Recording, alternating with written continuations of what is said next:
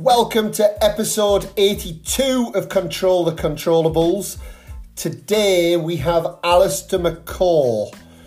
Those of you that are on social media will know all about Alistair. He's done a fantastic job in branding himself, but has also backed it up with working with some of the best athletes in the world from a physical point of view and then moving into mindset as well. He was a great guest. I I have to be honest, and I said this to Alistair, I wasn't sure what to expect going into the chat. You know, you see things, you make opinions on social media. It's ultimately don't judge a book by its cover. To have the opportunity to sit down and talk to him about what he actually does, getting the context of his life, understanding the battles that he has had, and how that's then brought through resilience and a way of working is is just so so fantastic to be a part of those conversations and I think a lot of you will be surprised with what you hear from the podcast. It's it's a, it's another real success to get somebody like Alistair coming onto the podcast and sharing his story. I also want to use the time. We have a bit of a decision to make. We're 82 episodes in. We are looking into what happens next with the podcast. Can we continue going to every week? Where's where's it all heading? You know, we're searching for feedback from you, our listeners, our dedicated listeners, or our first time listeners. You know, we're looking into the possibilities of expanding the podcast, bringing a higher quality service to you in terms of how it's edited, how it's produced. But these things obviously do come at a cost. We're not sure if that's the direction to go. I would welcome your feedback on that, guys and and also any opportunities of bringing some sponsors on board with the podcast and obviously to to take it to that next level to make it a bit more polished uh, to to bring it to the level that's going to go a little bit more global in terms of people listening to the podcasts i do appreciate that we do need to start spending some money on it so please reach out one if you have any feedback two if you want to be involved in the podcast, if you know of anybody that would be from a sponsorship side, uh, there's great opportunities in that. And sorry to use this forum to to tell you that, but I do think it's an important message. And like I say, it's it's become you loyal listeners. This has become your podcast. I'll be led by what you feed back to me. But enough of that. I'm now going to pass you over to Alistair McCaw. So, Alistair McCaw, a big welcome to Control the Controllables. How you doing? I'm good, thank you. I just have to uh, start off by saying I love the name of of the podcast. Thank you. It's been a it's been something that's certainly been our kind of big philosophy. It, it means a lot of things to us at the academy in Spain. And when myself and John, and a big welcome to you as well, John. It's lovely to have you on the podcast. I know you haven't been on all of them recently, but a big shout out to you for for joining us as well. Anytime, lads. It's uh, it's uh, great to be back on. And uh, Alistair, uh, before we do get into the podcast, Dan and myself started this up in, in March at the beginning of uh, of COVID, and the whole idea was basically to give back to the tennis community. And I'm um, very, very happy to be uh, be able to come back in and, and, and have a chat with you today. So thanks a million for coming on, Alistair. Absolute pleasure, John. I mean, obviously, I've heard a lot about the podcast, and and I'm pretty honored to be on here, seeing that some of the uh, some of the guests you've had on already. So great job. And to those to those listening, with Alistair, we had a little speak off air on how do we introduce Alistair McCaw. So I, am going to go with what I had down, and Alistair is many things. um, you know, he's a he's a fitness guru himself.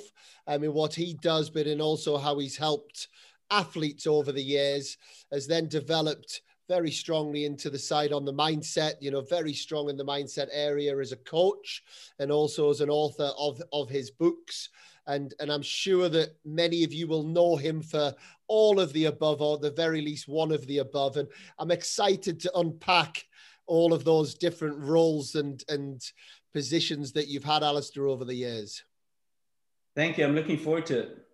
And I guess the first we start with this question all the time on the podcast, and and my reason for it is is very much around context. You know, if you were talking about someone like yourself who has ran crazy amounts of marathons and has gone into this place of mindset, you can see it in everything that you do.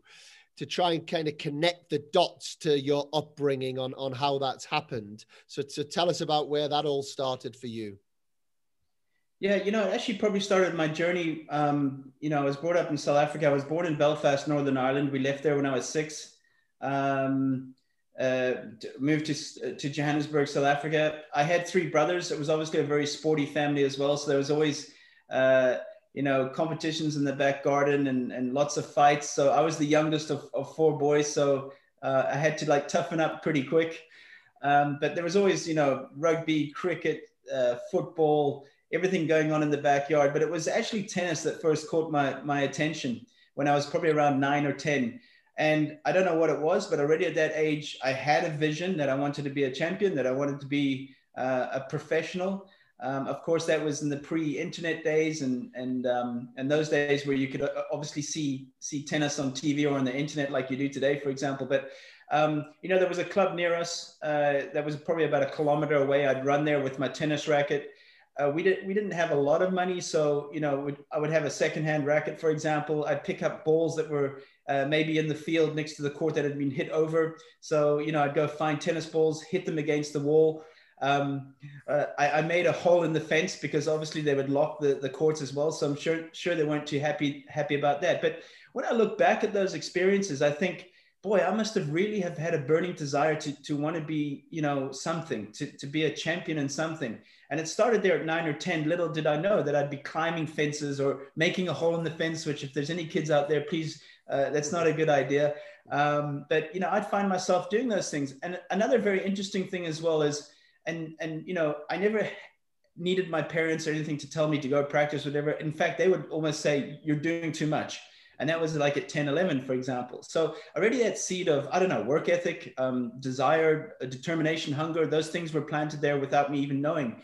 But because we also couldn't afford coaching i would sit alongside um, the court outside the court and listen to coaches working with other kids and and and steal information so to say. So you know if it was like a c shape on the forehand i'd listen to the coach uh, uh telling it to the player. And i mean I, like i said again i was 10 11 i would go down to the the court uh, that was that was down below and and practice you know a c shape on my forehand for example. And like i said i was 10 or 11 and i didn't realize it then but when i think back about it i was thinking you know that's not normal you know mm-hmm. to, to be that like creative or to be that hungry to like steal information and, and and so on and so forth. So i think if i really have to go back to tennis um, was the root of me on this whole journey. Um, yeah. you know and, and and i'm so blessed that i'm still involved in in tennis today. But yeah it's um it's pretty fascinating when i think about it. Can i just pick up on a point there? I think it's again, there's quite kind of common trends coming through the podcasts. You know, I think this is number 82 in six months. So there's been lots of conversations with highly successful, successful people. And one of the common trends, actually two, it's I it seems to be either somebody is has got parents who were tennis players or or athletes or along those lines. So it's kind of almost follow follow the leader, or quite often it is people that will say, I didn't have a lot. And I don't know what you think of this. You just got my mind thinking. If we now kind of fast forward to the modern world, when you don't have a lot and maybe boredom is quite prevalent in your life, what comes from that is creativity and potentially passion. Whereas I see the kids now they're never bored or they're bored for one minute but then they pick a phone up or they pick an ipad up are we in danger or this you can watch any sport you want on telly you know i was having a conversation this morning the fa cup in england every year it didn't matter who was in it it didn't matter who was in it. Tottenham Hotspur against Coventry City, 1987. I remember it. I was seven years old. You would wake up with this buzz. Whereas now it's like, well, which sport event should I watch on what channel, or should I watch Netflix, or should I? It, are we are we squashing this passion and this creativity now? You know, funny enough, you know, yesterday here in, in the United States was Thanksgiving Day, and you know, I was having this exact discussion with um, with, with a lady yesterday at, at um, you know, we were at friend's house, and we were saying, do you remember the days when you know you'd wait until Friday to see Magnum PI or the A Team or MacGyver or something, and then on Monday you'd be talking with your friends about, did you see? Did you see on Friday? Did you see the show? You'd be waiting until uh, till Friday for that. In fact, we were also talking about Dallas. Um, you know, who shot JR? I mean, now, now we're going back like we're now we're showing our age, right? Um, so you're, you're absolutely right. Is that it's almost just everything is on demand now, and, and it's the way it is in the world. I mean, you can just see any tennis match you want at any time in the world. Um, everything is live streaming and so on and so forth, and it's it's great as well. I mean, but um, yes, everything is just at, at, at, you know the touch of a button. But getting back to, to the word you said there, passion, and and you know, there's three things I believe to be you need to be successful. Number one is passion. You've got to love what you do. Yeah. You know, it's like me saying to you, you know, or saying to John, John, I want you to go learn the piano. And you're like, well, I'm, I'm not so super keen on that. And I said, well, you, you have to go do it. And this is sometimes what parents do to kids is that I want you to play uh, hockey or I want you to play tennis. Well, I'm not so super keen on that. And the kid gets, gets put through it. But passion is number one. You got to love what you do. You know, it's like you just, you know, I was I was speaking to a player I worked with. She was number two in the world in squash, Natalie Grinham. And I said to her, "What was your childhood like?" She said, "My parents had to pull me off the court. You know, they played squash, like you just said there. Now sometimes they'll be parent. They come from parents who played as well. But I was that annoying kid that would go onto the court while they were having a drink." You know, between games and go hit against the wall, and then I'd have to be kicked off again. So passion is one. Number two is hunger. The hunger to succeed. Like I, I want this like so badly and that's the way I felt. I wanted it so badly. I'd have pictures on the wall, I'd have slogans, and this is when I was a kid. And number three, obviously, the self discipline to, to, to, do the work.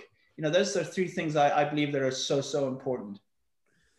Yeah, I mean, it's refreshing to, to listen to that, Alistair. And uh, I suppose I have to link in with just what Dan said there. I have to have to agree that you know I think everyone's here at the touch of a button for for kids and the new generation that's coming up. And and again showing the age here, but growing up, um, very little of uh, my own training, you know, or just growing up, it, it, was on the streets. It was, you know, you were playing football, you were playing tennis, um, you were allowed to run free a lot, lot more. And, you know, I'm looking at the kids coming up these days and everything seems that it, it's all on a structured timetable. It has to be done at certain times, certain places. Um, do you think that freedom of, of play has been yeah I, I, honestly believe that you know kids don't have don't have time anymore just to have free play like you said just going in the street or something because they've got the next thing planned they're either going for a, a, a you know a music lesson or you know their sports lesson for example so you know i think think back in the day that you know we had more time to have free play you know you'd be outside like you said with your mates kicking a ball or or playing games or you know in the field building bonfires or whatever those, those type of things you hardly see kids these days like just out in the street and just playing around. You know what I mean? Playing a game of basketball or whatever it may be. So that's a pity. Yeah, things are a lot more structured these days, for example. And you know, creativity comes from free play, not being told what to do all the time, not being told, you know, do A, B, and C. It it comes from discovering things and and and you know, uh, opening up that type of type of uh, world to ourselves, so to say. And where did where did this take you? Where did this passion take you in your tennis? As well, a player, as a player, as a player. Yeah, sure. So, you know, my tennis career ended around about the age of 14 because I got to a decent level. I, I got to top 10 in under 14s in South Africa. And, uh, you know, we had we had strong players back in the day in my age group. We had Neville Godwin, Wayne Ferreira was just ahead of us, Clinton Marsh, um, Robbie Koenig, uh, I'm sure you guys all recognize those. That, that was our age group. These are guys that did pretty well on the circuit. You know, Neville, John Neville coached me. Neville, well, Neville coached me for nine months. Yeah, Neville because my journey with Neville is pretty incredible. Talking about you know going full circle. So um, John Laffnie de Jager, you know, these are players I'm sure you guys know. Those those those were my my age group. Myles Wakefield, mm-hmm. um, a lot of good players. So um, talking about Neville, um, you know, Neville and I played under 10s and under 12s together. Wow, okay. you know, he was he was the best under 12. Well, he was the best junior in South Africa, 12s, 14s, 16s. I mean, he was he was just miles ahead of us. I mean, I can even remember the match. I think it was 6-2, 6-1, and I was so happy that I didn't get bageled by this guy. Yeah. But full circle, and, and we've had such a journey is that we're still working to get together together today. I mean, we worked with Kevin Anderson for four years together, yeah. and we worked with Hyeon Chung uh, yeah. together. Uh, you know, we usually do off season with Hyun in Thailand. It's not going to happen this year, but that's a, that's a friendship of 35 years that you know you would never have thought that I'm still going to be seeing this guy. You know, yeah. so that was fascinating. But yes, my tennis career ended around about 14. Uh, we just couldn't go any further because of expenses. We couldn't afford private coaching never mind traveling to another town that was two hours away, for example. So it was just too hard on my, my family. You know, I'd have broken strings and the rackets would, you know, rackets would be in the cupboard because we just couldn't string the rackets. Um, I remember I had this terrible action on my serve where I'd drag my toe so that my, you know, so tennis shoes would last about two weeks because the toe would go through the shoe. Mm-hmm. Um, I don't know where I got that tennis action from. I think I think I copied my serve a little bit between McEnroe and David Pate, which was a terrible, um, a terrible like service action. So, um, so it ended at 14. I thought, okay, what's a sport I can do where I can be a champion? I still wanted to be a champion in something. And running, okay, running doesn't cost much. And um, took up running. And, and at 16, I was the South African five kilometer champion on the road. I ran a time of like 1507 at oh. that age. So I had some quality like genetics there because my mom was an Olympic trialist in the 400 meters. So I think I had some some good genetics there. So yeah, that that's where my tennis playing career uh, ended. But I still I still played casually, and I play more today than than ever. Amazing, and and Alistair. Uh, I always get the sense from uh, South Africans. Uh, I had some South African friends that I used to play with, Kieran Moore, and uh, a really good doubles player, Raven Klaasen, uh, who I used to travel with a lot. And um, I always got the sense that they were always on the road. You know, they were always they used to speak about going back to you know South Africa, but then they were as soon as they left, they were they were on the road for months on end. And you seem to be a guy that's traveled the world. You've been in so many different countries and. I'm sure you've uh, learned about so many different cultures um, around around the world. Could you tell us a little bit about you know the different countries and, and players that you, you've worked with um, over the course of the last 10 years yeah sure. Well obviously you know brought up in south africa in the, the 80s and then 90s which um, you know we were pretty isolated there. Uh, you know south africa is a long way away from everywhere. Um, so you know we would be brought up with watching you know rugby you know our rivalry with the all blacks in australia. That was big. Then cricket of course. And you know that was that was our, our um, that's all we knew uh, down down in those days for example. So you know i had a, obviously a burning desire to to travel the world to to compete in sports which i eventually became a triathlete and duathlete which is running and biking and that opened up my world so to say to to travel to to different countries i raced five world championships um, uh, cancun mexico uh, hobart australia belgium um, Atlanta, Georgia, so many places with world championships, uh, which which was was really you know that gave me a, a, taste for traveling. I competed for a few teams in Europe, in Italy, France, Germany, Holland, for example. So you know, traveling is in me. This, honestly, guys, this has been the toughest year you know in my life from not being able to travel and not being able to be out there. And I'm sure you guys are the same. Just you know that that interaction of, of just face to face, being able to jump on a plane and go go somewhere else to compete or whatever. So I've really really missed that. But yeah, um, traveling is a massive part of my life. I mean, I've been to I think 40 40 something countries. I feel so so lucky to do that. And you know, people say to me, "Wow, you know, you travel like so much." And you know, last year in 2019, I, I think I had 113 flights or 119 flights. I can't remember. And people say to me, "Don't you get tired of like flying?" I said, "Every time I step onto a plane, I'm I'm like a little kid." because I'm, I'm, excited that I'm going somewhere and, and also that I have the opportunity to do this. Uh, to get on an airplane, you know, so I, I still feel like it's like it, I'm the luckiest person in the world. If you had to work on that, because that we all know, I think we all know it. Like I, I'll, I'll share a very quick story on me. I moved house two weeks ago. I moved from one nice house to another nice house. Okay. Yet I walked around like a bear with a sore head for 10 days. Like, oh, it's ridiculous. And this, this house doesn't have this, then, you know, all of this kind of stuff. And I had to really check myself. You know, our number one value at the Academy is gratitude. And so we know it we know that when we when we truly show gratitude and we really feel it it, it makes us happier as a, as a person but it's not always easy in this life to do it is that something you've had to work on yeah absolutely i mean and i love that that's one of your values because that's where it all starts you know you know one of the most common questions is you know do you want to be happy or, or are you happy and and that is where it all starts is joy and happiness starts with gratitude I believe that's where, where it really starts. And obviously, you want to have an academy and an environment where there's happy people, where there's where there's joy to be had. That where it's more than just a tennis experience. But I felt incredible when I went to to that academy, for example. That's what you want. You know, it, it's all about experience. What was your experience like there? You know, what was your experience like with that person? You know, that that's what it's all about. Because people don't remember necessarily what you said; they remember how they made you feel. But I've got these three things that I live by daily and I call it gas.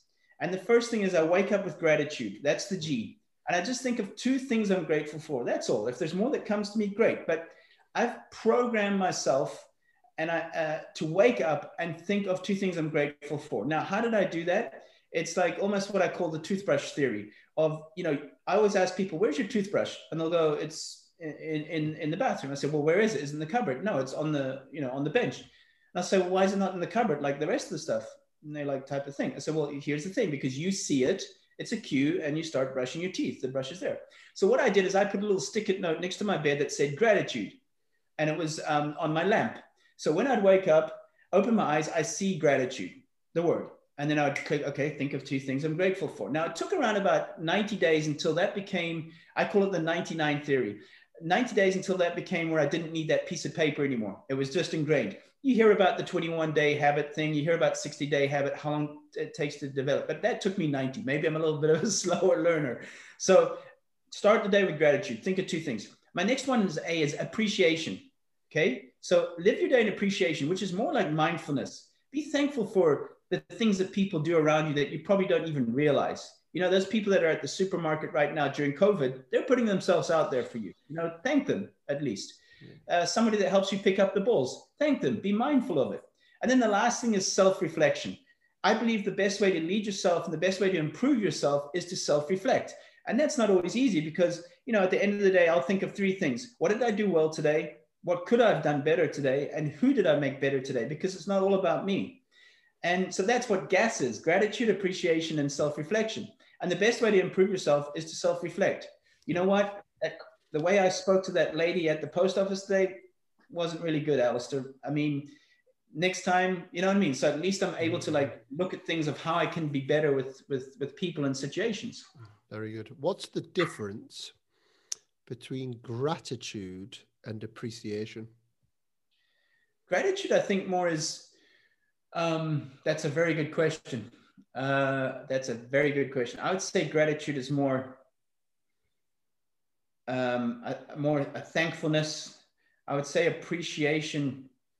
That, I mean, that, that's a very good question. That is probably one of the hardest questions I've been asked. I think I've actually got to look at the definition on, on online Google for that, to be honest. But because I like I like them both, and I'm I'm a massive like massive for me. I, I think the way you described them both, I think comes under my one definition of gratitude. Now, our and I say uh, the the players at the academy have have created this with a little bit of a, a, helping hand from myself and the coaches, but their word is growth.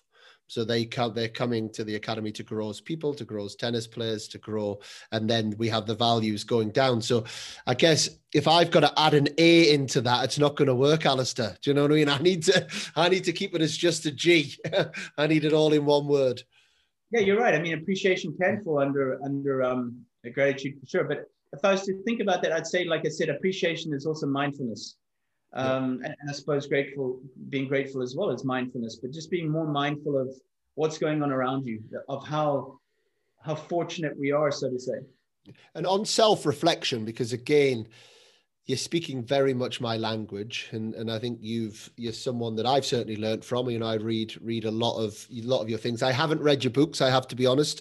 That's I need to spend more time, you know, reading full books. But I I like to read posts, and I like to get my kind of quick quick fixes on things with that a little bit. But in terms of self reflection, it, the ability to do it every single day is is is uh, I guess in my experience with with players with coaches with myself you know we put certain things in and monitoring things in place. But as soon as it becomes hard work to do quite quickly people it's a bit faddish. You know they do it for a week or two and then quite quickly. Have you got any kind of any tips on on how to maintain that yeah, absolutely. And you know, I, I run a mentor program where I, I work with um, all types of people, business people, um, political scientists, etc. And you know, one of the keys to success, of course, there's many keys to success, but one of the biggest ones is consistency. And you you you mentioned that word consistency. I always say, you know, the average do it sometimes, the good do it most of the time, the great do it all the time. Yep. And, and consistency is the key, I believe, to success. And like you said, you know, some will do it for a week and then it type of like fades out a little bit. But one thing I do every year is, you know, I have a diary that I've designed myself. And you can get this done where you can take it to a store and they'll they'll you know bind it for you, for example. So you know on on that page will be a section for my um, my physical training. I take my heart rate every morning still, even though I'm not competing as much anymore. But those were things I like to keep track of of how my body's doing um, my appointments for the day, and then the three questions at the bottom. Um. What did I do well today? What could I have done better today? And who did I make better today? So I see it every day. I, I look at my diary every day, and I still believe in the good old fashioned writing in, on a piece of paper. Um, so it makes me do it. And it can just be one word. It doesn't have to be an exercise that you're sitting there writing lines of like what I did well today. It's like, what did I do well today? Um, I had a great training session. What could I have done better? Spoken to that person nicer. And who did I make better today? My teammates. You know, I helped them, or whatever it can be. So that's how I've been able to maintain consistency uh, is by designing my own um, diary, so to say, and then I get it binded at the, at at, uh, at the beginning of each year. Very good, very good. Um, can I move you now a little bit? So move you into my first, my question is, what was your first job? I was a newspaper uh, newspaper boy at around about the age of eight or nine. Um, my brother was as well. So delivering newspapers uh, in the morning, I had two route, routes, and those were to to help me pay for my my strings and my tennis racket and my shoes because you know we didn't have money to just go buy stuff. So my parents basically said, if you want to play a sport, then you're going to have to fund it, and that was probably the greatest lesson I ever heard. You know, I mean you know, we had just immigrated from South Africa, uh, from Ireland. There was four boys to feed. Um, so there was no money for like tennis rackets and shoes and luxuries like that. So, hey, got out there. I think I made around about equivalent of probably about a dollar a week, which was able to get my racket strung back in, back in the day. Um, I had many jobs. I did two newspaper routes, one at five o'clock in the morning and then one at 5 p.m. again on the evening newspaper. Uh, I flipped burgers at a, at a takeout called Archie's Diner. Um, I worked in electrical stores called Leprechaun Electrical. John will like that one. Um, oh, I cleaned I cleaned locker rooms so I could train at the gym. I, I, I, made a deal with them that I'll, I'll do their vacuuming and their cleaning, for example. I was just hustling to just make things happen by working jobs already at the age of 9, 10. So I'm age 20 and I haven't done that, but I then pick up one of your books, or I listen to this podcast. How much harder is it for me to live a life of gratitude and appreciation than it is to you who had that in your blood from such a young age? You know, I, I, think it's possible at any age. However, I think it takes a a realization of just, you know, being around people that are grateful and, and learning from them of what, you know, what it's like on the other side. You know, I think it's important that everybody is exposed to what the other side of the, the world looks like as well. Um, I know that's very hard. You know, we live in, you know, I live in a beautiful area here in Florida where I don't th- think these kids even know that some of these kids don't even know that poverty exists because it's just, you know, they get into nice cars and go to nice schools and go to the club and so on and so forth. So, yeah, it would be, it would be a process to be honest. Um, but I, I still think it is possible to to learn gratitude, to learn appreciation, to see that not everything is is just not everybody is as fortunate as you. Because it's just very plain and clear to see. And this is what I love about going through this journey with our guests. It's so clear to see how you are the way you are. And my my last one to kind of I suppose reflection, a bit of a reflection question. You mentioned Neville Godwin, you mentioned Robbie Koenig. you, re- you mentioned Wayne Ferreira. I don't think you mentioned Kieran Vorster, but I'm sure he was in and around that era. Why do you think, out of all, all of you are high achievers, all of you are, are high? I mean, Robbie's on the on the TV non-stop. Neville's coached uh, some of the best players in the world. Wayne is Wayne, uh, you know, is, has achieved what he's achieved. Kieran's, you know, had a very successful career. Why do you think that core group of similar aged people from South Africa have all excelled and achieved so much? I would have to definitely go back to the fact that you know you know, not not that we're we're proud of it, but we were brought up in the apartheid years in South Africa in the 80s, and school was like military. It, you know, the, a public school there was like military. You know, you would march, um, you know, in your uniform. Uh, that's another thing. We had uniforms. There was very strict rules. Your hair was not allowed to be, you know, had to be in line with your ears, the height. If it was uh, more than that, you'd you'd go to the office and you'd get a few smacks. Uh, it, it was when I think back about it, it was you know, we'd call it today brutal, for example, but we were highly disciplined. Um, our sporting structure in school was very, very, very good. A lot of our teachers were ex-professional athletes. Uh, our sports uh, coaches, our PE teachers were all ex, you know, uh, Springbok athletes, South African athletes. So we had like the best coaching in school. Um, and like I said, very, very military-like schooling. So high, so I would say it, it, would probably go back to the discipline that we that we were brought up with. Plus, we were an isolated country, and I we we had a hunger to get out and and to su- succeed. So there was something out there for us that that we we desperately wanted.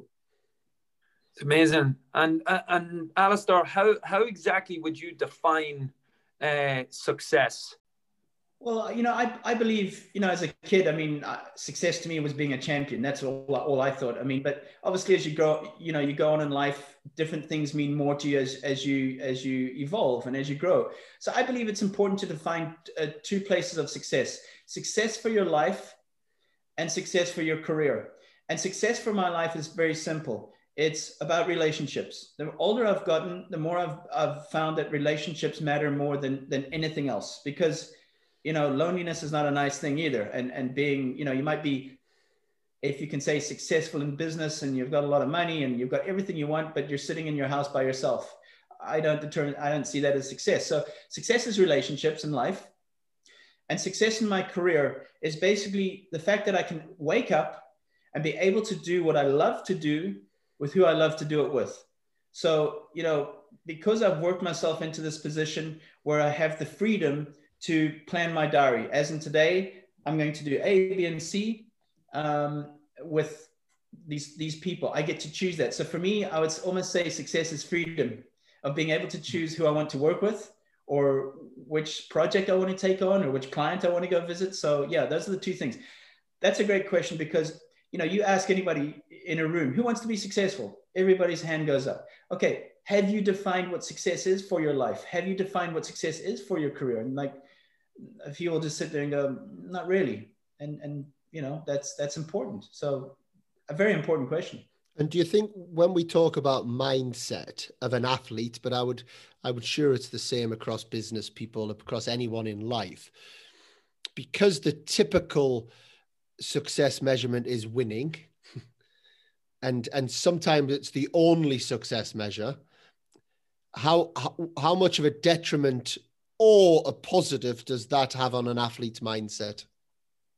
Yeah, I mean, obviously, it's it starts with the upbringing. It starts with the parents. You know, um, you know, I was chatting to uh, Mike Boyle, who was on my podcast, I think three or four weeks ago. Mike Boyle is probably one of the the, the, best well-known um, performance coaches in the world. He's worked with the Boston Bruins. He's worked with uh, guys like Daniel Sturridge. He's worked with the Boston um, uh, Red Sox, and you know, I asked him the question, you know, what do you do with a kid that's not well disciplined in your in your group, for example? And he said, well, obviously you've got to have standards, which which is important, but that stems from the family. You know, the discipline they're allowed, what they're allowed to get away with at home, they're going to bring that to to the court, for example. So, you know, um, I think I, I think that's so important is that you establish those things. Um, maybe I went off the topic of, of your question there. Sorry, Dan. No, no, no, it's fine. I guess I guess the point the point I'm trying to get to is in my opinion, if I share my opinion, and actually one of our podcasts we did with Valorie Kondos Field,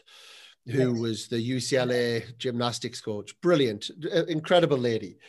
And I, I, had lunch. I had lunch with her about. Oh uh, wow! Pandemic, yeah, because I was up there at UCLA with uh, with their new coach. Um, yeah so I, I, had lunch with her. What a what, oh. a, what a woman, huh? Fantastic, and and her whole thing, which I, which she articulates very very much better than I do, but uh, along similar lines of philosophy, that winning doesn't always equal success. You know, and that's kind of was her big her big thing that she went through. She felt as a coach that she just had to be like a coach and and the coaches she'd seen were shouty and you know not really taking care of the person at all.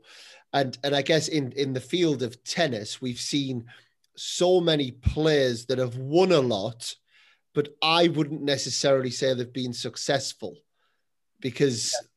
Uh, so I'm, i guess that's my and, and, then there's so many that are trying so much that the only thing that matters is winning that then their mindsets are in the wrong place to actually actually achieve you know, you know, we get back to you know the words joy and happiness and that. And, and sorry, I went off the the, the the that question, the one before there. So I actually forgot what the question was, but.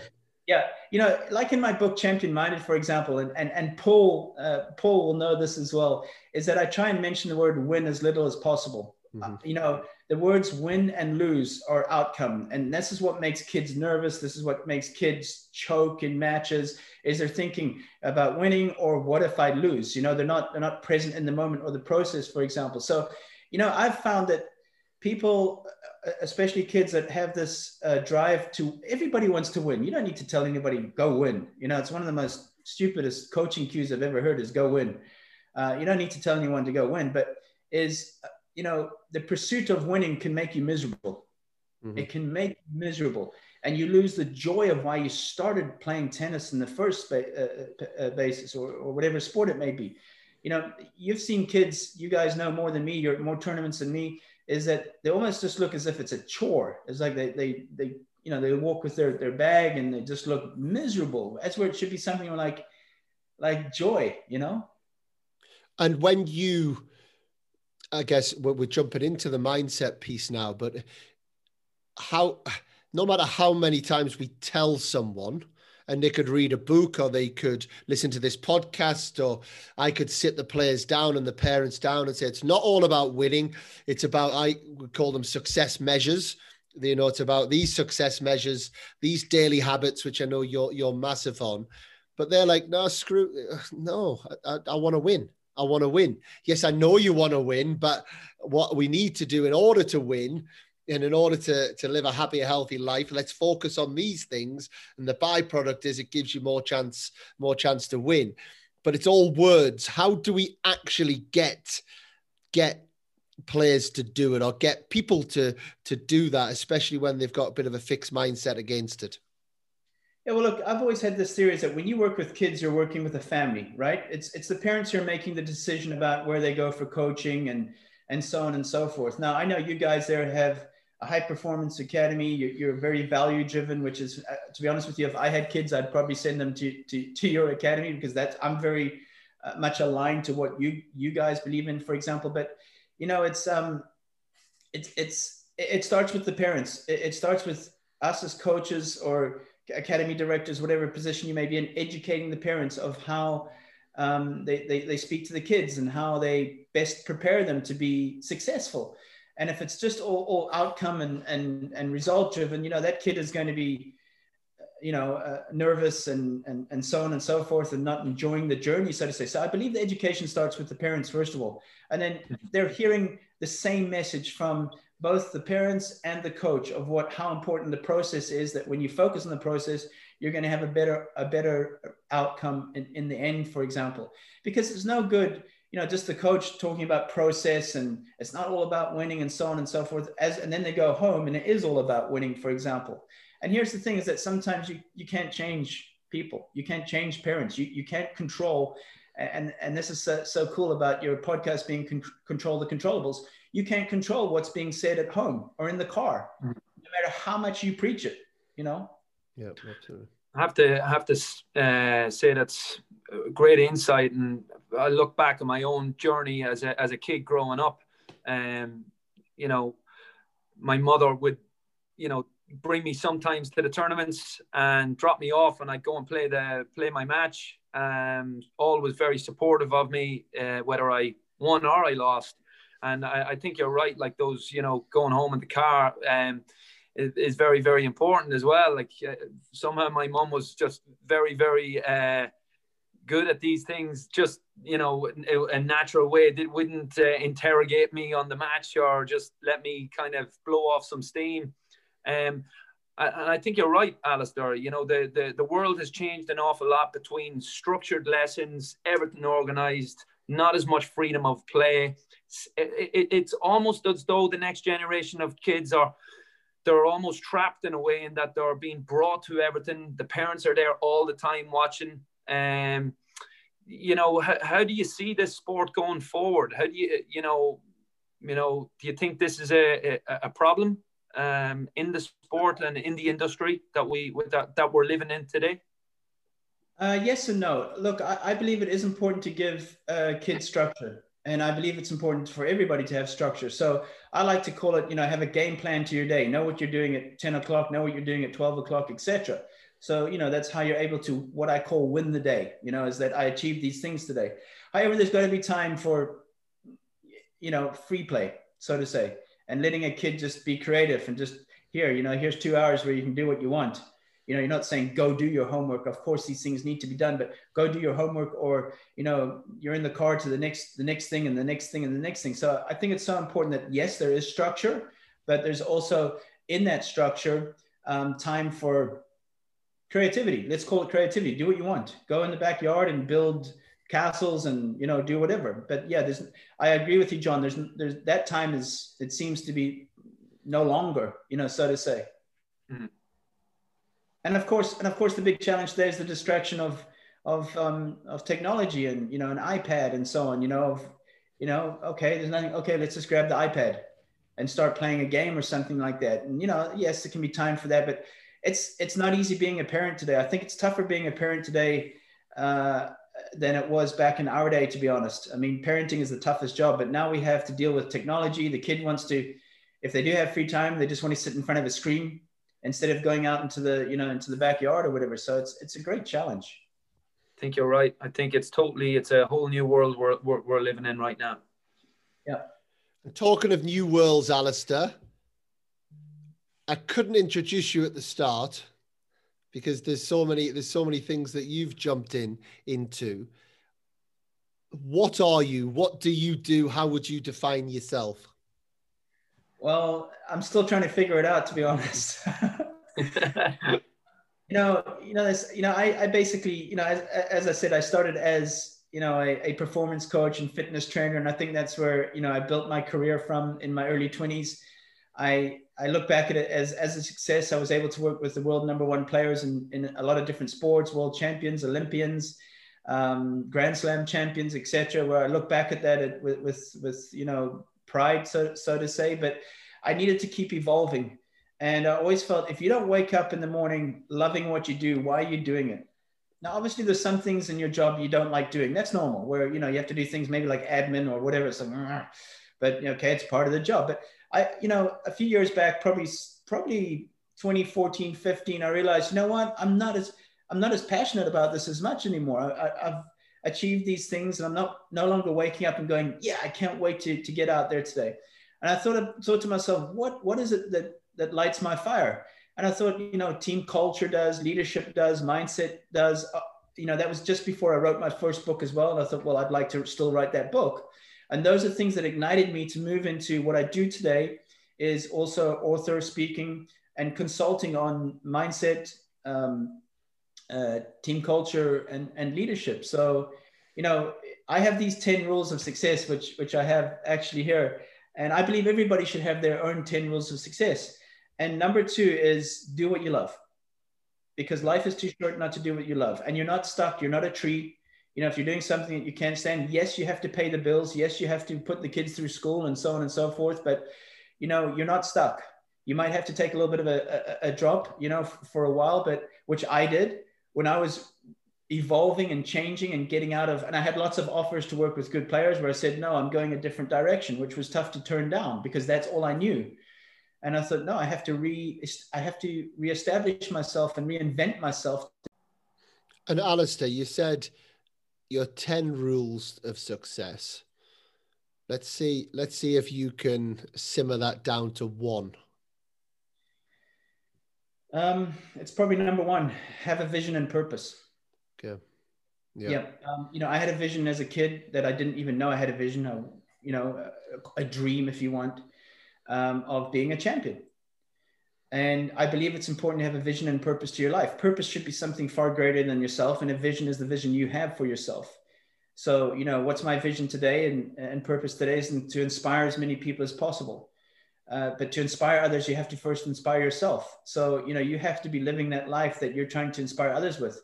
I was listening to a podcast yesterday with a guy called Tom Izzo, who is a, a, a basketball coach here in, in the United States in a, in a top four school, uh, college.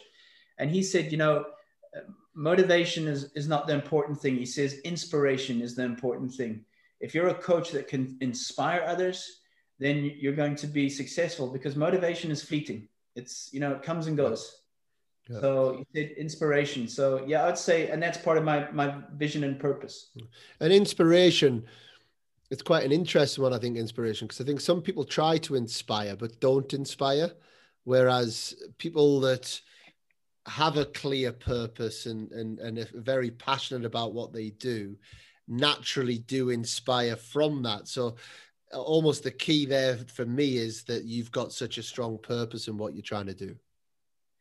Yeah and, and i find that so important because hey I'm, I'm like everybody else. Some mornings i wake up and i don't feel like it. I don't feel like getting out there.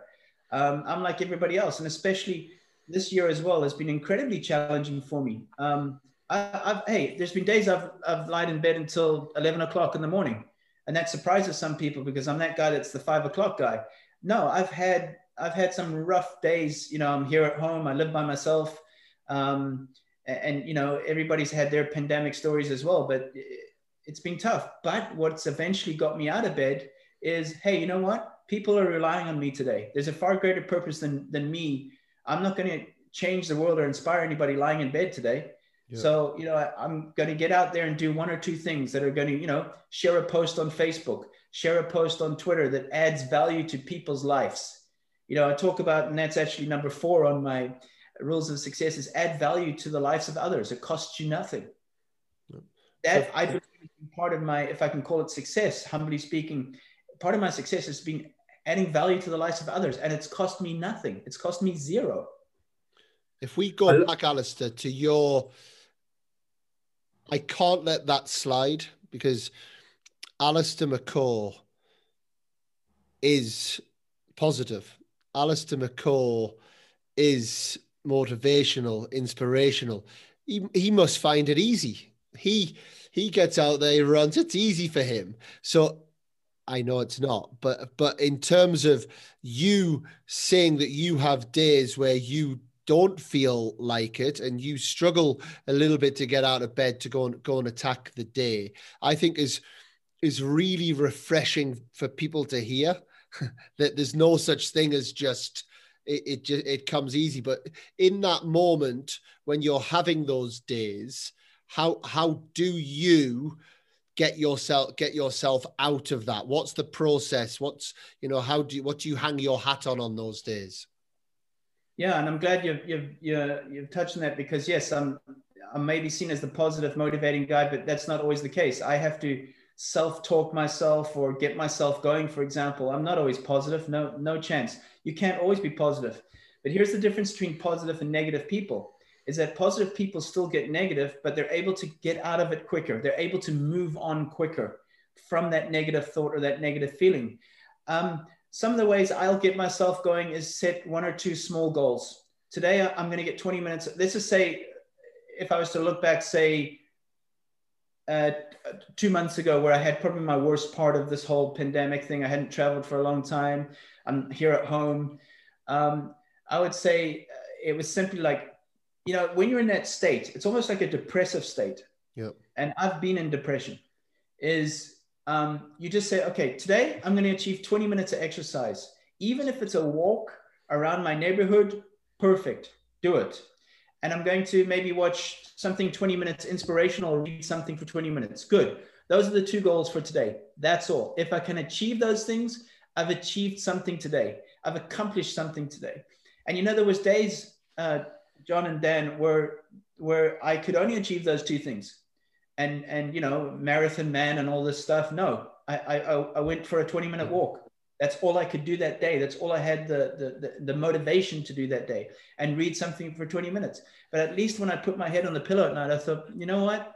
I i did two things that i probably didn't feel like doing today and i did them and i feel good about myself. So my, my suggestion is give yourself one or two small goals. Yeah, very good. And do, and do you have a history of depression? Yeah, I, I suffered from um, se- severe depression uh, in the early 2000s, um, where I was on medication. I suffered it. I suffered it again at the end of my athletic career, where I almost lo- felt I lost my identity. I was an athlete for all this time, and now I was like, you know, what am I? And it's actually what I write about in Champion Minded. Is um, ide- it's called the chapter is called Identity Crisis. Who are you? Yep. You know, are, are you? Uh, you know, Andre Agassi talks about his first third of his life was just he was a tennis player. And then when he, he retired in his career, he wasn't prepared for the second third. And you know, again, you guys drive high values that it's not just about sports, it's about life. And you're preparing the athlete for for when they move on. If they go to college or they become a professional, fantastic.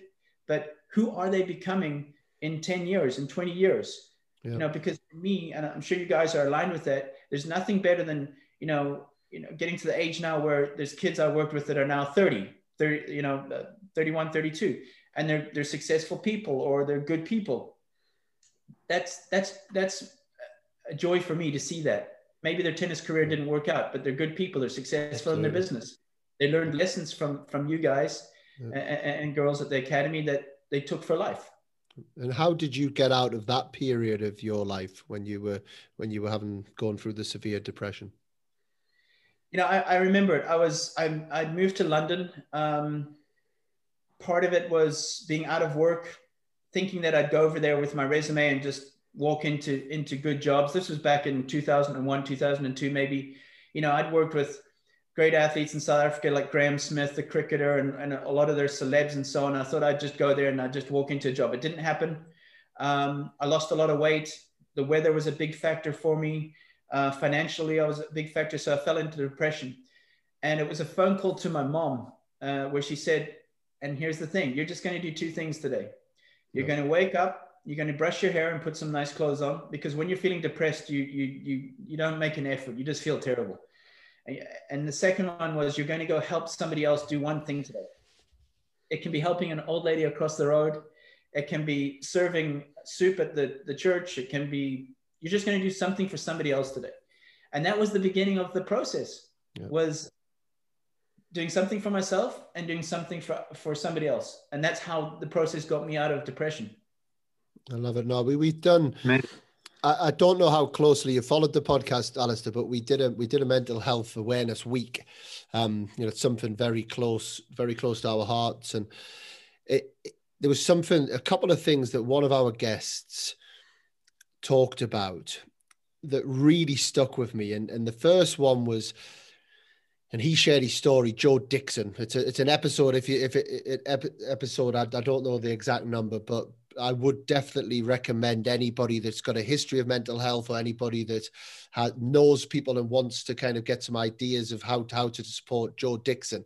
And he, he very bravely talks about his whole story that took him to, to attempted suicide. And what he what he talks about is how in that moment he talks about it like he's, he's a glass of water and he's got a glass and just he can feel the glass getting fuller and fuller and fuller to the point where the glass is now overflowing. And and he just had to find things like you're talking about the one or two little bits that are just empty a little bit of water out of the glass and and the second thing that he said that really st- struck me was that he believes that 100% of people experience some form of of mental difficulty you know and that will depend obviously just like physical injury. Someone might cut their leg and someone might pop their cruciate ligament. So the intensity levels will will change. And i thought it was such a lovely message and and, and because just that this can and mental health can affect anybody at any time and we're all susceptible to it. And the normalization and i'm sorry that i'm now kind of going picking on this this is this is quite a heavy topic but i just uh, Uh, kind of you as a, a bit of a superman figure you know the superman figure. I think it's so it'll be so refreshing for so many of the listeners to to hear your story about what you've been through and that all of us that all of us have that possibility and just that kind of i call it the next two minutes. You know we talk to the tennis but all that matters now is the next two minutes. You know you can impact the next two minutes you know and and what you're saying the next two little things yeah, exactly. And I think this is something. I'm, I'm, it's great that we've gone on to this, you know, um, because I agree with that. Everybody will go through some form of depression. It just depends what, what level it's at. But you know, you know, there's that that quote that I put out there. It's not my quote by any means, but you know, be kind because you know you don't know what that other person's going through. And I might look like you know, he's got it all together. He's positive, and he's that. No, I've I've been in some dark places and and and and been in depression, and this year's been tough as well. I'm not going to lie. Even yeah. though on the outside it, it looks it looks okay. So we don't know what other people are going through. You, you know, they might be happy, they're smiling. You think, well, they're they're happy, they've got it all together. But you know, inside they're they're hurting. And you know, we need to just keep that in mind. Again, we talk about mindfulness of mindful about the person next to you that we don't know what they're actually going through, what they're suffering right right now, and we need to talk about it more. You know, especially men. You know, we, you know, I'm glad that things are changing. That men can now talk a little bit more. As were before, it's like you know, no, we don't talk about those things. You got to be strong. You got you to be this, you know, uh, this figure, so to say. Yeah, very good, Alistair. And in terms of you as a fitness coach, you as a mindset coach, where do you feel you've impacted players the most? I hope it's been, I hope it's been more about uh, becoming a better person. To be honest, um, I would say my my my goals, my vision, my reason for doing what I did changed. You know, probably eight nine years ago of being very results driven and the next best athlete I wanted to work with and the next higher ranked player I wanted to work with. As we're now, it's like I really don't care who I work with as long as you know we align in values and they they want to become a better person and they're willing to go on that journey. For example, regardless if they're unranked, ranked, successful, unsuccessful, if you, if you want to say, I don't believe anybody's unsuccessful, but um, that's that's where it's changed for me. And who have you had the biggest impact on as a coach? Um, look, there's been obviously players from the past that have, uh, you know, that I worked with when they were kids, um, you know, when they were 12, 13, now they're adults.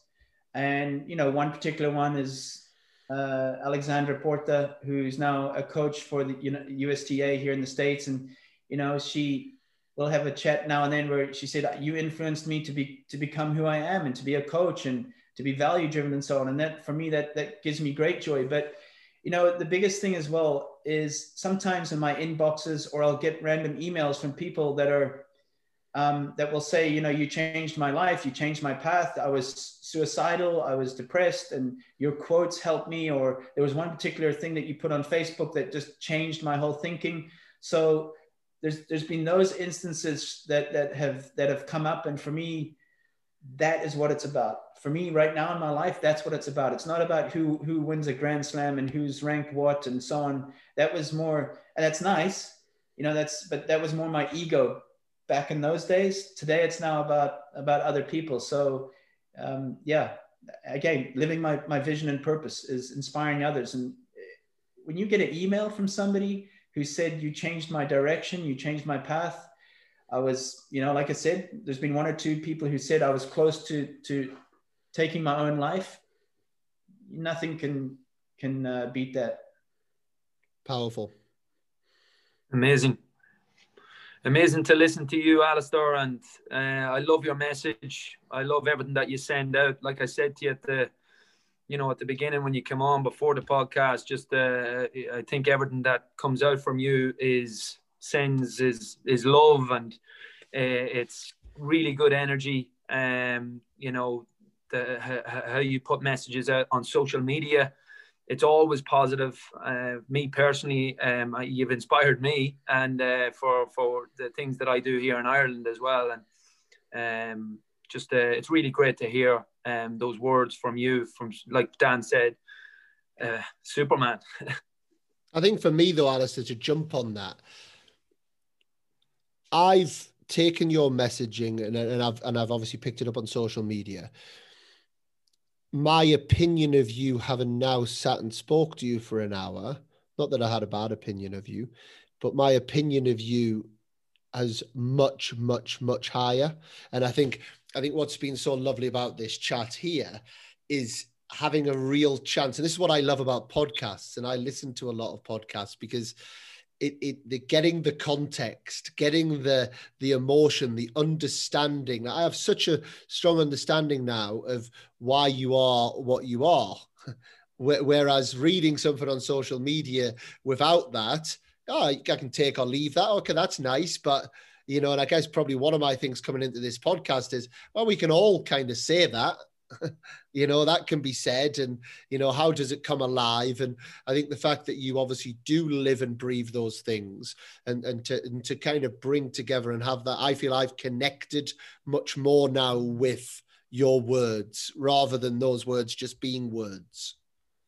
Yeah no thank you. I, I appreciate those those words dan. And you know um you know sometimes i live with and I think we all do in a way live with imposter syndrome where like you're you, you say to yourself, well, who are you to, to, to, to tell people this or to put this out here because you're not living this all the time.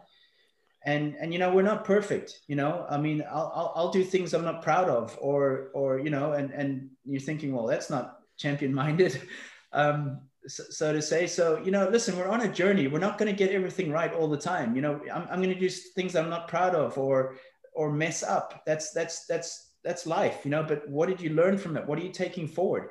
Um, you know, this my latest book, and this is not a push for my books in any way. Developing a winning attitude and mindset. That's a lot of things I'm writing in there about lessons about who actually I want want to become. I'm not I'm not that person yet, and I don't think yeah. I ever will be that person yet. I don't always have a winning attitude and, and, and, and mindset. It's almost impossible, but you know, I'm, I'm trying, for example. But you know, a good friend of mine said to me, Alistair, why don't you you know, I've read your first two books. Why don't you start writing things more about your imperfections instead of the things that you've you've achieved and done well? And I think that was a big game changer for me as well. Uh, Dan and John was was you know people are not so inspired by you know yeah they're like wow that's impressive wow you've done this and that but they're more inspired by your imperfections and Great. and that you're also someone that's like like is fighting is challenging to overcome them as well because they can relate with that absolutely instead of seeing this perfect image and thinking, wow, I mean, that's like untouchable. Uh, you know, so that's why I think it's important for us to talk more about our imperfections. Mm. I, I couldn't agree more. And I think John's touched on the social media bit. And I think when you are a bit of a, a lone ranger in terms of what you're creating. I don't know who you have, and I'd love to get into that in a minute. Who who helps you underneath it all as well? You're putting yourself out there to be shot at as well, you know, because it's it it the, the social media world is is wonderful and a nightmare all at the same time. Be, like, I, I couldn't have Soto Tennis Academy without social media. Social media is what got us off the ground. And, and I'm sure with what you've done as well, social media has, has played a big impact. And part of doing that and putting yourself out there and posting a lot and giving messages, you will always have people that then go, ah, arsehole, who, you know, who's that? But on a on a on a more positive note on the social media, I don't think anyone can deny that you've done it very well. You know, you've you've you've got yourself absolutely out there. Obviously, having a story and having the fact that you've backed it up with what you've done and the people you've worked with and the things you've achieved is you know you can't just bluff your way through on social media but how can, can you give us a bit of an insight into that journey the social media journey yeah, well, you're absolutely right. When you put yourself out there, and I'm sure you guys have had it as well, you're going to get trolls. You're going to get people who, you know, who send you some nasty stuff. And you know, I've had to block and delete a lot of a lot of people who are just not adding anything to the page or whatever. And I have very strict rules or standards on my Facebook page, for example, where there's no blasphemy and there's no, you know, this is not a page for trolling or anything like that. Otherwise, I just, without question, I just block. Yeah. I don't care. I don't want you on this page just like you guys probably wouldn't want somebody at your academy who's violating the standards and not not not being a good person for, for example. So um, yeah with with social media uh, you know I, I just learned from a lot of people you know you talk about mentors. I don't necessarily have a mentor that i see face to face or on zoom for example. I have many mentors that that i don't even know you know because we're in an age of, of social media where we can follow people where you go, I like that that guy's message, or I like her message, for example. Um, you know, you take a little bit from them and take a little bit from them. Those are mentors. You know, we're we're getting mentored on social media every day. That's why I always say to, especially the younger generation, um, you're going to be influenced by the people you surround yourself with, the environment you're in, the things you follow, listen, watch, read. You're going to be influenced by those, and the same applies for us, no matter what age you are. So, with my social media, I've just learned um, what works, what doesn't work. I think um, a big part of the, the being having success there is consistency. Getting back to that word consistency is that you know some people start off, yeah, I'm going to start a Twitter page, my Instagram, um, you know, and then they post for a week, and then the second week they forgot about it on Wednesday and Friday they didn't feel like it, and then it filters out again. Plus, they're also going, oh look, I only have 34 followers. This isn't working you know, I was told to go on Twitter and this this isn't working. you know, it takes years and years and years to build up, you know, if I can say in air quotes, a following or, or yep. people. So, you know, yeah, it's just been, I would say consistency over the years, adding value. It costs me nothing. Yeah. And that's been part of, of how I've been able to build my brand. Very good. And uh, what you mentioned the word influence and when you when i when you look at yourself as as a coach as uh, you've obviously worked in many different countries you know i would imagine with lots of different and that's i guess the beauty of the world of tennis it's it can't just be if you're an american football coach well, this is how it works in America, you know, whereas, you know, in tennis, you're, you're pulled into many different countries. What have been some of the challenges of overcoming, I guess, cultural challenges, overcoming working with different nationalities and in different countries? Well, I think things are changing now because of, of um, you know, our technological world and, and internet and so on and so forth. But, you know, back in the early 2000s, I was working in Russia. I was working with um, you know, Dinara Safina, uh, Svetlana Kuznetsova a little bit later. Um, so I've, I've worked with a lot of different diversities, you know, uh, Asian, you know, Hyeon Chung, South Africans, Kevin, Belgium, Xavier, etc. So I've been able to learn diff- different cultures, but I would say, especially working with the Eastern Bloc countries that I worked with, like Czech uh, Republic or Russia, their way of motivating athletes was very, very different, different to, for example, here in the States. Here in the States, it's all about positivity. You're doing great. Keep going. As for, I learned very quickly being on the court the first day with Dinara, Dinara Safina. Uh, her mom obviously still played a big part in her, her career. And her mom was responsible for coaching a lot of players like Marat, for example, and, and Anastasia Myskina and um, Dementieva and a whole lot of Russian players, uh, Kirilenko, Vesnina. It was actually Dinara's mom who was part of that, that process. And I remember, you know, his first practice, I think it was at the club at Spartak, Spartak Moscow. There's, there's still holes in the windows um, and it's freezing. The court hasn't been resurfaced probably in, in 100 years.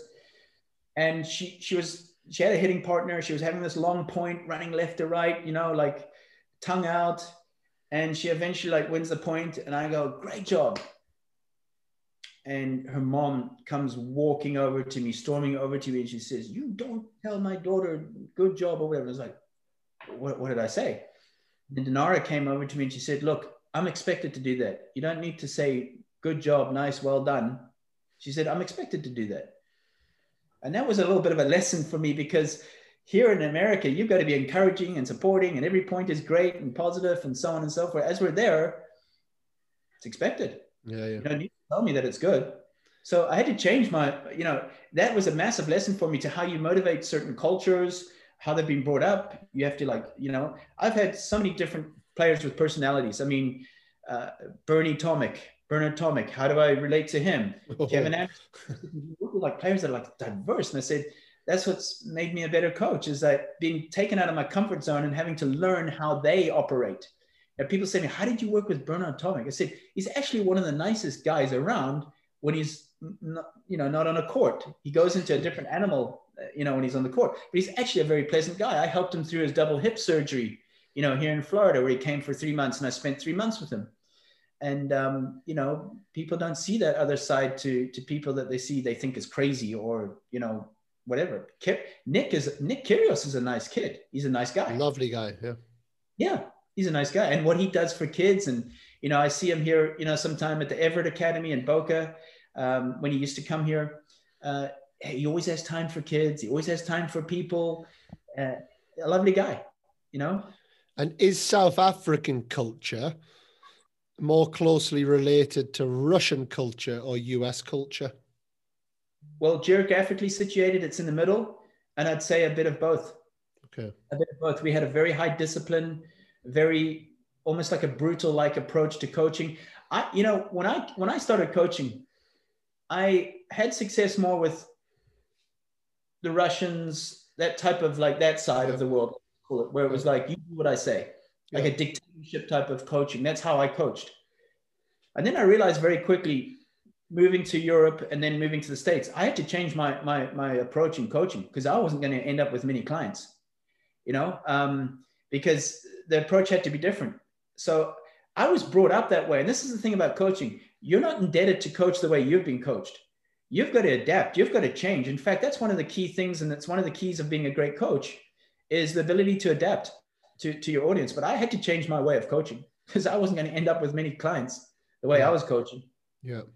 And now, would you say your style, where would you say your style falls now? you know there's different styles of leadership there's autocratic dictatorship etc et cetera et cetera you know it's important to have authority but more important is to have influence so i would say it's more of an influential type of um, approach. Yeah. of you, know, you, you brought up that word in, in in this episode of influence. You know to influence to impact others you have to have an influence with them. And to influence others you have to have a relationship with them. That's the process. Relationship influence makes relationship influence impact. So i'd say that's the direction i'm i've, I've tried to head so to say Very good, Alice. It's a lovely way to to end a fantastic chat. But before we do finish, we do have our quick fire round. So, are you, ready for the quick fire? yes absolutely One golden rule in life: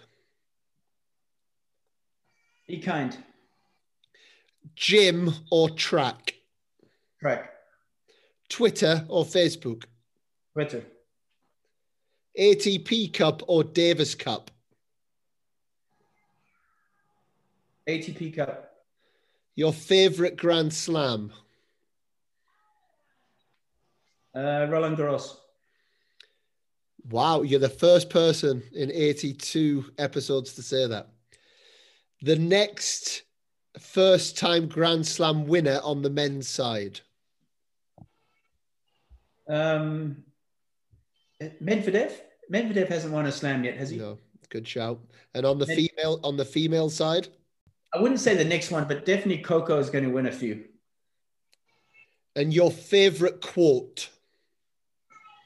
Uh, excellence is an attitude. Like it. And one rule change that you would make in tennis. I know this is going to like be very, very uh, controversial, but you're only allowed one serve. Oh, I like it. I like it.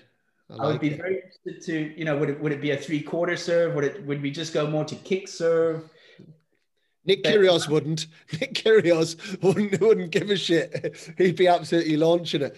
And last last question: Who should be our next guest?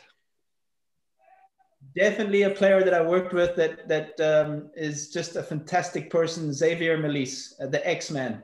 Oh yes, well let, let's get him on. We'll we'll leave Love you that. to leave you to set it up for us, Alistair. I will do. No, no doubt, definitely. Alistair, honestly, it's been such a lovely chat to to sit there and just you know hear your views, hear your story, and uh, and yeah, just really fascinating. A big big thank you for your openness and your insight, and good luck. Let's hope that we do get out of this pandemic situation for everyone globally. And I really do hope that we get to catch up and have a coffee at a tennis tournament sometime in the near future. Absolutely. I'd love that. And you guys keep doing a great job. I mean, this podcast is, I've heard so many people talking about it as well, but um, you know, you guys are also inspiring others and sharing. And so I appreciate it. And I've, I've loved this conversation as well. So thanks so much. Thanks a million, Alistair. And thanks so much uh, for coming on. Really looking forward to getting you back over to Ireland as well when the time is right. So once again, a bit, big, big thank you for coming on with us. Thank you so much. And last thing, Alistair, how the podcast world needs to stick together. How how would people find your podcast? What's the name? It's called Champion Minded. It's on uh, iTunes, uh, YouTube, Amazon Podcast, and um, via my website, alistairmccaw.com. You can get it off there as well. Fantastic. Get, head yourself over there, guys. Thank you very much, Alistair. Thank you.